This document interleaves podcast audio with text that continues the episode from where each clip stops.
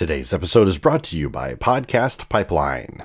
We'll take care of all your podcast production so you can focus on your business. Visit us at podcastpipeline.com. Here's the question Are you a business owner wanting to grow your business, but you're struggling with how your podcast can help? Well, welcome to the show that's about to change all that. I am your host, Cliff Duvernois, and in this podcast, we're taking the problems of podcasting head on. Entrepreneurs like you will share their strategies, tactics, and tips that they use every day with their podcast to make it an effective marketing and revenue tool in their toolkit. Welcome to Entrepreneurs on Podcasting. Hey there, world changers, and welcome back to another episode of Entrepreneurs on Podcasting. Now, today's guest, he has entrepreneurship in his blood. Growing up in Alaska, he watched as his grandfather ran a successful dental practice, and then his father built a very successful law firm. He went off to college, and after that, he was offered a job working with Charles Schwab, which cemented his passion for the world of finance. But he couldn't ignore the call of the entrepreneur forever, and after a handful of years with Charles Schwab, he turned in his resignation and he started Three Oaks Capital Management, a financial planning firm that's dedicated to helping their clients live their best lives. He's a loving husband, a caring father, avid skier, and a baseball junkie. Please welcome to the show the host of the Grow Money Business Podcast, Grant Bledsoe. Grant, how are you? I'm doing very well. Thanks for having me on the show. Excellent. And thank you so much for taking time to talk with us today. What I would like to do is I'd kind of like to go back to the beginning of your, well, not the very beginning of your story, but the beginning of your story. What drew you to the world of finance in the first place? When I was when I was in college, I went to college in upstate New York. I, I, I played baseball in college, and when when you do that, you're spending a ton of time on the field. When I probably should have been spending a little bit of time figuring out what career I wanted to get myself into through internships and that kind of stuff. So I didn't really have any direction in my undergrad. I, I got done after four years, came out with a BS in economics, and I stuck around and did kind of an accelerated MBA program over the subsequent 18 months and then use that to, to figure out what the career trajectory was going to look like. So, time wise, that was 2006 and 2007. And at that point, everybody wanted to be an investment banker because you get to do really exciting stuff. You get to help businesses go public, arrange their financing. It, it, pay, it makes a lot of money doing that. And, you know, as uh, an early 20s dude that didn't have a real clear idea of what he wanted to do in his life and his career, those kinds of things were very appealing. So I, I knew it was something like that. I didn't, really know uh, the intricacies of the financial system and what I was, you know, really wanted to get myself into. So I, I went through business school, applied for a bunch of jobs, and I got a really cool offer from uh, Charles Schwab, not as an investment banker per se, more on the trading and portfolio management side of the industry. And so it was uh, it was basically a Wall Street job. I, I worked as as a trader on a trading desk, which is if you've seen any of the Wall Street movies, it's big room. You've got six computer screens in front of you, and the phone's phone's going off all the time. That was kind of the environment. We we weren't cold calling thousands of unsuspecting consumers every week like some of the uh, like some of the trading floors used to do way back when that have been portrayed in the movies but it was a very it was a very cool place to get into the industry and start to cut my teeth so you're, you're at Charles Schwab, you're doing well. You probably could have sat at Charles Schwab and just stuck it out till retirement time. But you decided after a handful of years to stop and start your own business, right? Why did you do that? Yeah, that's uh, so for me, you're you hit the nail on the head. I had a really great career there. I worked with awesome people on a great team that still are very dear friends of mine and got a couple of promotions. You know, I managed part of the trading desk that I was on and I had a very nice career trajectory at Schwab had I wanted to stick it out. But as you know, Charles Schwab and other big financial companies are they're big, massive organizations and you have to deal with bureaucracy there are a lot of cool things that we wanted to get into on great ideas that we had to develop uh, business and drive revenue on, on the trading desk that uh, management wouldn't or couldn't sign off on for a variety of reasons, which is frustrating. And in that environment, you're, I, I live on the West Coast, and for a Wall Street job that revolves around trading hours on the West Coast, I was getting up every morning at about 3:30 a.m. to get to work at 4:30 a.m., which really sucked. You're in bed at 7:30 or 8 p.m. to get enough sleep. The benefit of that is you get out at 1 p.m. on the nose when the market closes because your your workday is pretty much done at that point. But I, I just felt like I was doing the same thing every day, and I mm. could have hmm. stuck around and continued working up through the ranks. But I was I was just getting bored, and at that point in my career, I'd been there for seven years. I had I had developed a really solid understanding of how the industry is set up, what products and services are delivered to the investing public, and how. And my observation at, at the time was that there are all these financial professionals across the country. And today there are between 300 and 400,000 financial advisors or financial planners or wealth managers or whatever people want to call themselves. They're basically synonymous. And the idea is someone in that role is trying to help people, help their clients get to the best place financially for them. The vast majority of that pool of advisors is either incentivized to sell specific products. So they're technically an advisor, but really they're a salesman for an insurance product or mutual fund or something like that, which is not a very objective way to, to operate. Or they do not have a legal responsibility to act in their in their client's best interests as a fiduciary, which is surprising but true, or some combination of the two. And, and this idea of helping clients in a way that's objective and transparent, where your interests are aligned and conflicts of interest are not quite eliminated, but minimized as much as you possibly can. That's kind of a new and developing thing. And more and more advisors are uh, working in that manner. But in 2014, when I was at Schwab, that was far less common. So I resigned from the job because I was getting a little bored. I wanted to help people more directly. And it seemed like if you're looking for help with your stuff, figuring out how to grow your wealth, retire, use your resources in a way that are going to benefit you and your family and line up all the things that you want to do in your life. If you're looking for, for help with that kind of stuff, you want someone who's educated, experienced, transparent, objective, and has a legal responsibility to act in your best interests before theirs. And so I resigned and started the firm to deliver those services in, in that manner. So would you say that was that would be one of your chief differentiators is that you are a fiduciary? I would say not no, not anymore because oh, since okay. then, right? So the, in, in 2014 that was a little less common. Now in 2022, it's a far more common model. And and I think if you're anybody who's looking for help from an advisor at all, you absolutely need a fiduciary. The good news is that there's a lot of them out there. So we, we it's not that we've that we don't operate as fiduciaries any longer. It's just that there's a lot more people out there doing it now. Right. I would say that our differentiator as as a firm would be the way that we deliver our planning services and our target clientele. So we um, predominantly work with business owners in transition at, at this point. And I think what sets us apart is, you know, if, if you're a W 2 employee somewhere, you're probably saving for your own retirement in a 401k plan you want that money to grow you're trying to minimize taxes and then at some point you depart from work you use that retirement savings to fund your living expenses for the rest of your life. And that's a big transition right? Right. But when you're a business owner it's a lot more complicated than that. Number one you can set up the 401k plan however you want in a way that benefits both you and your employees. There's a lot of other arrows in your quiver as far as minimizing taxes along the way and setting up the business in, in a manner that supports your income needs and your wealth goals long term. And then that transition away from the business is business succession planning is a whole different animal because you probably have some equity in that business you might want to get something for, whether it be selling it to partners or uh, your employees or managers or a third party. And oftentimes business owners need that the value of their business in order to live a sustainable retirement thereafter. And so we, we have a lot of expertise in those items specifically, and I think that's that's what sets us apart. What made you decide to get into podcasting?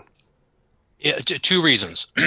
Number one, it seemed like a really great opportunity to communicate our philosophies and thoughts on planning and investing and business management in a longer form format and there are a lot of there are a lot of different ways that we can communicate you can have a, a, blog you can have a youtube channel all of those are conducive to communicating those messages. But for me, I found that I was spending a lot of time talking to prospective clients who were not a good fit for the practice. Either they just didn't check the boxes of people that we were trying to work with, predominantly business owners in transition, like I mentioned, or they were not on board with our planning philosophies or maybe the way that I communicate. And so, number one, this is a great opportunity to broadcast those messages out into the world. And I don't need to have, you know, a million downloads a month for this to be successful. But if every one of our prospective clients listens to a couple episodes before they come in to talk to us about becoming a client, that makes my life and job a heck of a lot easier. And so it's a great medium for just sharing a little bit about your services, the firm, just the way that you think about things, and let people self select in and self select out before you have to spend any time on them. Second, secondarily to that, it's a growing medium. And so, you know, there is marketing benefit to that. We do get a fair number of of downloads and people do find the firm because of the podcast, but the primary reason is it's just an ability for us to broadcast a message out to people who are considering becoming a client and if there's something going on in the markets that I, I need to comment on, for example, we're down a fair amount on the year, interest rates are going up because of inflation. A lot of people have questions about their bond portfolios and what that means for them. Well, guess what? I can hit record, talk for an hour on that subject, or have an expert come in. And about, I would say, half of our clients or more listen to every podcast episode anyway. And so I don't have to deliver the same exact message over and over and over again to all of them individually. It's a more efficient way to communicate to our existing clients on top of, of the marketing benefits. Hey everyone, we're going to take just a moment to thank today's sponsor. This episode is brought to you by Podcast Pipeline. Do you love editing your podcast episodes? Yeah, I didn't think so. You're an entrepreneur, not an audio engineer. The point being is that those hours that you're spending could be better spent on your business or with your family. That's why Podcast Pipeline offers full production podcast services. We take care of your podcast so you don't have to. And that means your time will be yours again to focus on what's really important. Visit us at podcastpipeline.com to learn more about how our services can help you. And now, back to the show. So I want to unpack a couple of things that you said there because it was very interesting. The first is that it actually helps you with getting the right customers in the door. The second thing is with customer attention. And I I love that. You know, rather than spending all your your time and effort just trying to produce shows and shove them out there, you're able to communicate to your client base using your podcast. Now, was that something that you kind of just stumbled across or is that by design? I, I kind of sensed that there would be some of that benefit. And to, to, to put a frame around it, in my job, it's a service business, right? It's a relationship business. And we have a financial plan for everybody, we have an investment strategy for everybody. It's long term, it's consistent, and it's based in academic research basically and empirical data right it's not me sticking my finger in the wind and saying I think the Russia situation in Ukraine is going to last another six months. Therefore, we're going to have these supply chain problems over here. And because of that, I think you need to buy this stock and sell that one. We don't do any of that. It's it's long term and consistent, regardless of the, the current economic environment, because the markets are very irrational, because they're based on human behavior, and humans right. are just irrational creatures. So the reason that that's relevant is that we have these plans for people to get them to the best destination for them based on what they're trying to do in their lives and their careers and their businesses. But when we run into issues in the economy and issues in the market like we are right now, it's very hard to remain consistent and stick to that plan when times are tough. So I spend a lot of my time and energy, all advisors do, not just me, when uh, markets are down, talking people through it, and trying to use you know we can call it righteous tricks or you know mind mind tricks not because we're you know trying to sell somebody a product or something like that but just use tools in our toolbox to get people to stay with the plan that that we'd mapped out initially that we still have confidence in that's going to work. So I, I sensed that me sending these messages about my thoughts on the market in a broadcast manner through a a podcast would make those individual meetings easier when the markets fall. And that's turned out to be true. We still have to spend a lot of time and energy walking people through it when times are tough, but it has been a little easier for people to stay consistent when they're with their plan when they have the opportunity to hear me talk about the markets every week. That's excellent, and it's really great that you're using this as a as a tool to communicate to your existing client base because I think a lot of times uh, entrepreneurs who are starting up a podcast are thinking about it just in terms of getting new clients. When they, you know, everybody knows the statistics, it's it's always easier to keep a client and keep them doing business with them versus trying to get a new client. So I think that's really clever and how you're doing it. One question I would like to ask you is for your podcast, especially when you were first starting out, uh, the one question I would like to ask you is what was one of your biggest struggles that you had? I had a lot that I wanted to convey in the beginning. And, and so at this point, most of our episodes are guest interviews. And at the beginning, it was maybe 50 50 guest interviews and monologues, maybe even less than that, to, to where more than 50% were monologues, less than 50% were guest interviews. But the first couple episodes I had on, I was I was really excited. I had a lot to say, and I was awful at interviewing. And I think the first three episodes were all guest interviews, as I recall. And you know, I tried my best to prepare, but I interrupted incessantly it's it, it makes me cringe going back and, and watching and listening to those episodes at the beginning. That was really tough. It was more so just my inexperience and it's a skill that you develop over time and it gives me a much bigger respect for late night talk show hosts after uh, realizing how how hard and, and challenging that is. So that was that, that was really tough at the beginning but it's a learning curve and you get over it and i think everybody it's a medium of communication right? And everybody puts their own flavor and their own spin on it uh, you can have exclusively monologues. You can have exclusively interview. There are so many things that you can do with this medium, but it takes a little while and a few repetitions to find your groove and, and fall into it. But you're right that it's a great way to retain customers. And at the end of the day, I, I think that this format of you and me talking to each other is just a better ability to build relationships with strangers because we have a chance to really open our kimonos and talk about you know anything which is a lot harder to do in a blog post and it's challenging to do on video sometimes too. So it's uh, it's kind of a unique way to to build relationships. Now have you used your podcast for customer acquisition?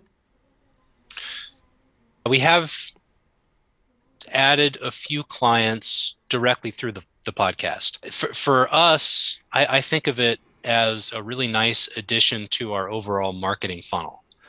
If you think of, of the, the age old marketing funnel, you have somebody who hears about your business from a friend or, or a, a customer or something like that. They fall into the top of the funnel. So the first thing they probably do is check you out on check your website out, right. or maybe social media, something like that, and they learn about your services and what you do. And if that's halfway interesting, they'll continue to move down that funnel. And maybe you know, if you have a lead magnet on your website, they can exchange their email address for, you know, to get on your mailing list or download an ebook or something like that. Or maybe they can listen to the podcast directly on the website or elsewhere, and they continue to work down that funnel.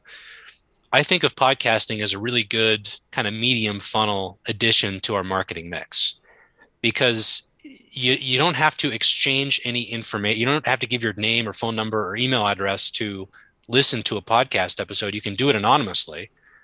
But for our show, it's at least like a 45 minute investment in your time. Usually they're 45 to 60 minutes long. And yeah, you can tune out after the first few minutes, but it's not as, uh, it's, it's not as simple and convenient and um, quick as just spending 30 seconds and checking out your website. Certainly. When people come into your, you know, orbit, so to speak, or your top of funnel, like you were saying there, it's it's really they're it really they're engaging at the fringe of your content, right? They're probably consuming a couple episodes, but they're checking out the website. But the more that engagement entails, the further down the funnel that that they go. And at some point in time, if you're advertising a freebie on your podcast or join our email list and we'll give you the five tips to do this, then you've already had that opportunity to really nurture them and bring them down the funnel, which is great. How do you market your podcast? So we have an email list that people can join on the website or or elsewhere. and we send each so we publish weekly and every Wednesday when we publish we send an email out with the most recent episode. We you know you can find it anywhere like you like all podcasts these days, Apple and Spotify and, and all of those places. And beyond that, I don't do a whole lot. We, awesome. we record audio and video. We publish the videos on our website and on YouTube. They don't get a whole lot of views. The majority of the downloads and and listeners come directly from the audio channels on your phone or whatever. Um, but we don't do a whole lot of marketing beyond that. It's it, uh, uh, uh, like I said, I think of it as a middle of funnel thing. I'm not sure. trying to drive people directly to the podcast. I'm trying to drive them to the website first, and then if they're halfway interested, then they can spend a little bit more time and hear me communicate, and we can start to develop that relationship. And and the relationship is it's my business is a service business, and that relationship is paramount to anything that we might do with clients. And if somebody finds our show interesting and you want to spend a little time with it, you really feel like you know the person producing the podcast after a while. I, I think you bring up a, really good point here, and it's something that I, I want to make sure that I point out to our audience is the fact that it seems like a lot of the entrepreneurs that are having success with podcasting, really podcasting is pretty much their only marketing tool out there. I mean, they might put some post on social media, like you said, send it out in an email list, which is something that I do. But for the most part, it's just the podcasting and it's the consistency of the episodes that are going out the door that are allowing people to find it and you know to be able to share it and there's been a bunch of episodes uh, like for instance in episode uh, 31 with uh, rachel cook where it's podcasting is her only source of uh, form of marketing and because she understands the marketing that podcasting can do, she's got an entire funnel with different levels of products going up her value ladder that she's successfully has built an awesome uh, business doing that. To hear you say that, I'm, I'm really not surprised because really at the end of the day, the it, it, I in my heart of hearts, this is my working theory is the people that listen to podcasts belong to a much higher demographic than people that don't. And, and I say that not because I'm trying to, to put anybody down, but if you go read the stats on people who listen to podcasts, these are people that are all close to six figure income earners. They are all, you know, management type management, upper management. They have very successful careers, very successful jobs. They've, you know, they.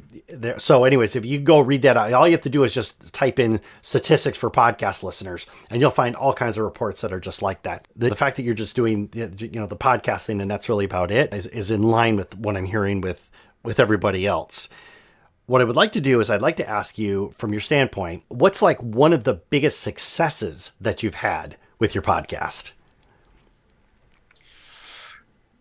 I, I think I, th- I think one of the coolest things that's happened as a direct result of the podcast is once it, it starts to grow and you get a little bit more notoriety. And, and, and to be clear my, my show's not huge. You know we get a few thousand downloads a month and it's it's growing and it, it, it meets our needs and i'm really happy with it. But it doesn't have a, a terribly massive following at this point.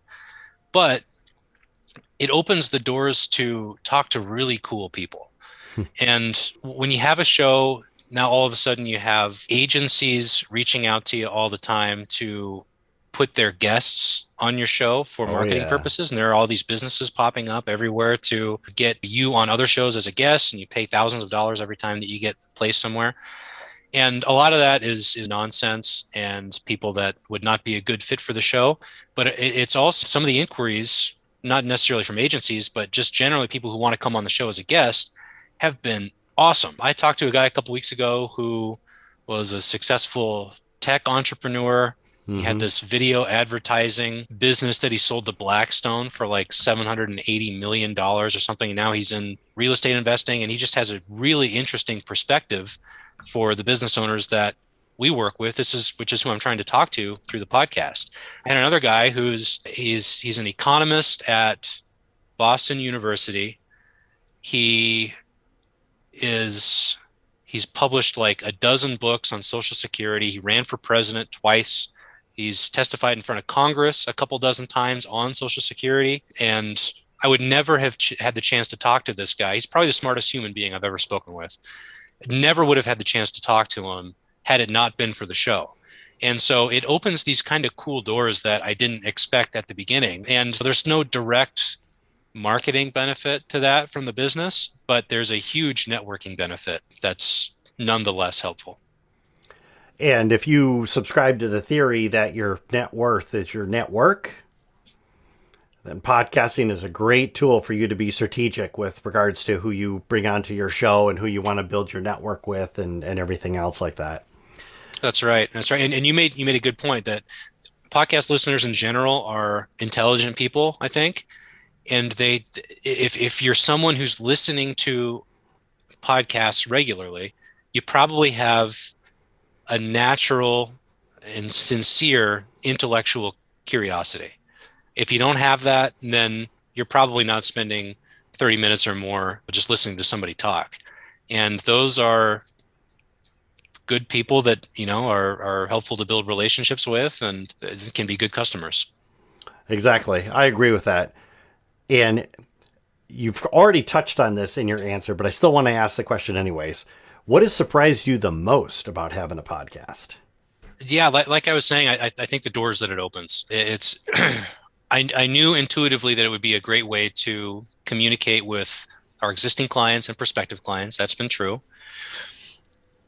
I knew it would be it would be a new skill that I would need to develop over time. That's been true. I sucked at it at the beginning, like I mentioned, and I'm getting better. I'm trying to sharpen my axe continually, and I'm a lot better today than I was at, uh, on episode one, but I'm still trying to improve.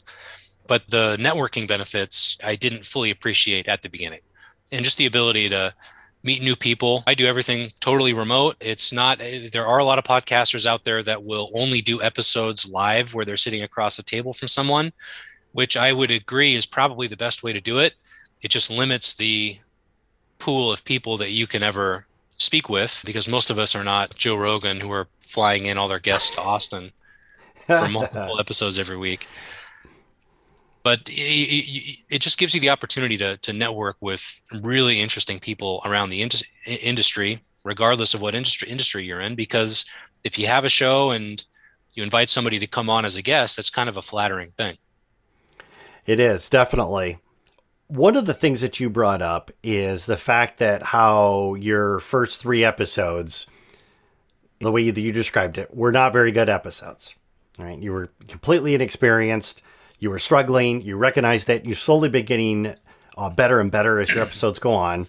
So, my question to you is why leave those episodes up there? Why not pull them down?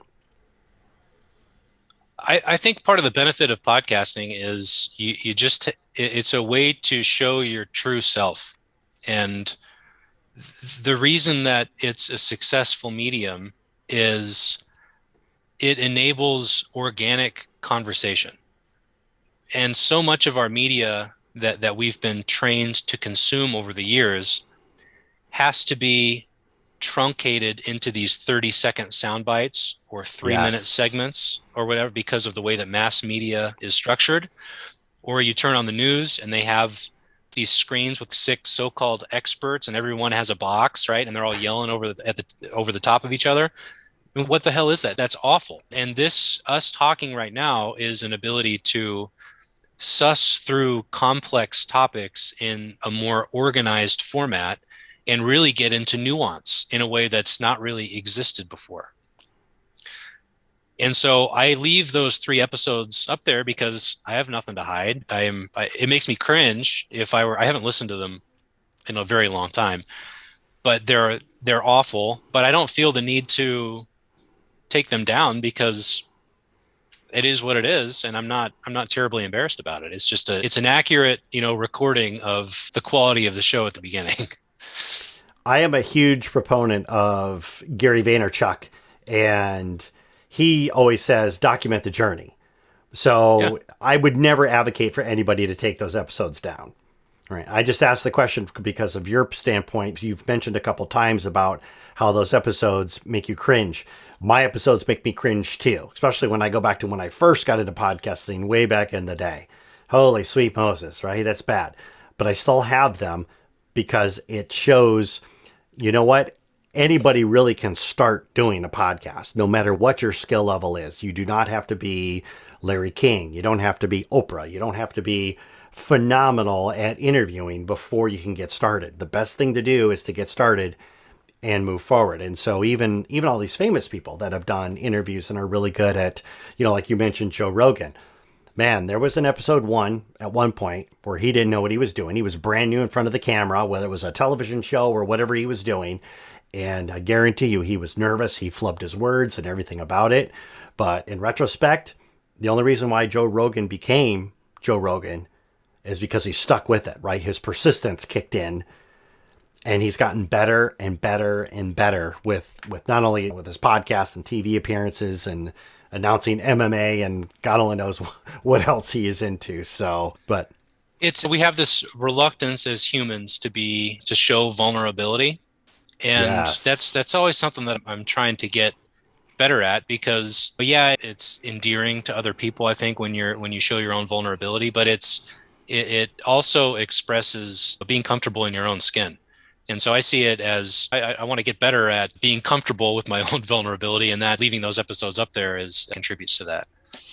Yes, indeed, it shows that you're human, is yeah. what it does. Yeah, yeah. You know, and I, I I love that answer. What I would like to do is, you know, let's pretend that you and I are going to jump into a time capsule, the Wayback Machine, and we're going to go visit Grant in episode one. What would be one piece of advice that you'd go back and, and share with yourself that you've learned about podcasting? I'd, I'd say chill out, take a deep breath. You don't need to get all the words in there at the very beginning. and I, and, uh, looking back on it now, I, I am surprised.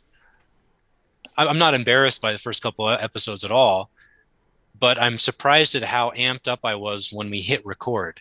Because keep in mind, I've spent the last 15 years of my career in one-on-one settings with other people talking about their the intimacies of their finances.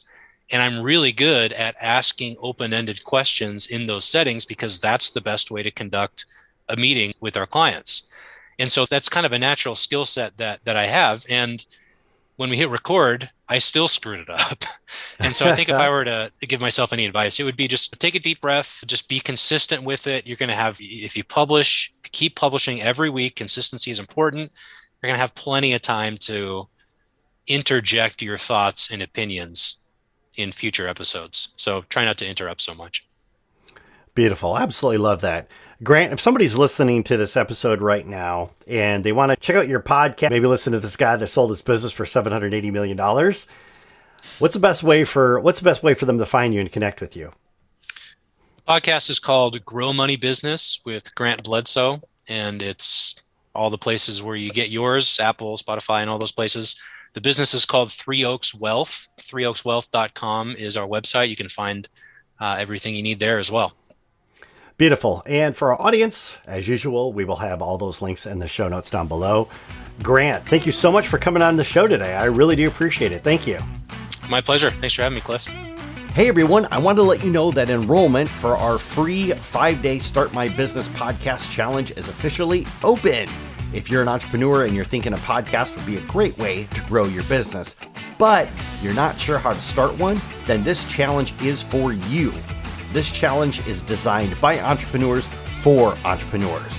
Now, within the five day challenge, you'll go from ground zero to having a fully operational podcast that you can use to start growing your business.